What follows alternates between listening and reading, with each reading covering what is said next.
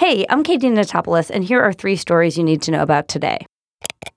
On Monday afternoon, a white van drove into a crowd on a busy street north of downtown Toronto. As of this recording Monday evening, at least nine people have died and 16 are injured.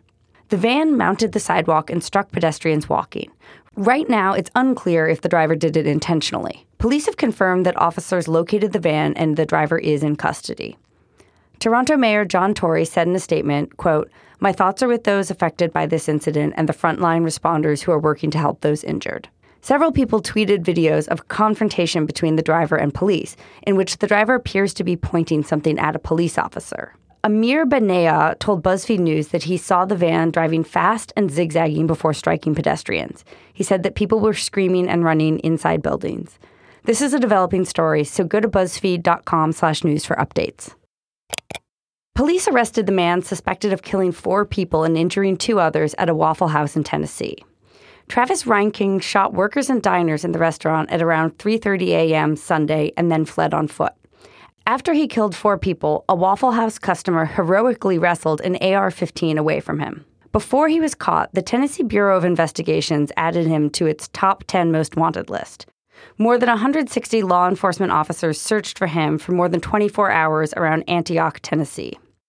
Back in July, police arrested Reinking in Washington, D.C. after he tried to access a restricted area of the White House, apparently because he wanted to speak to Donald Trump. After that, officers took four guns from Reinking's home in August, but they gave the guns back to his father, Jeffrey Reinking, who's an authorized gun owner. The gun he used in the attack was legally purchased in Illinois, but it's unclear if it was legal to use in Tennessee. This is also a developing story, so please go to buzzfeed.com/news for updates. And now for something that's just plain objectively good. Kate Middleton and Prince William had a newborn baby prince. Yay! On Monday, the Duchess and Duke of Cambridge introduced their third child to the world. British television got really weird during the royal baby watch. A morning show did an entire segment in which they correctly guessed the sex of the baby through a psychic banana.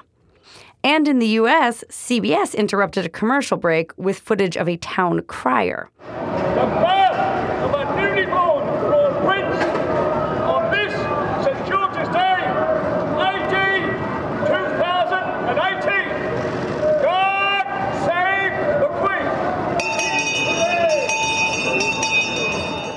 Fun fact that guy isn't any kind of official in the British government, he's just some guy named Tony. Welcome, young prince, to this very, very bizarre world.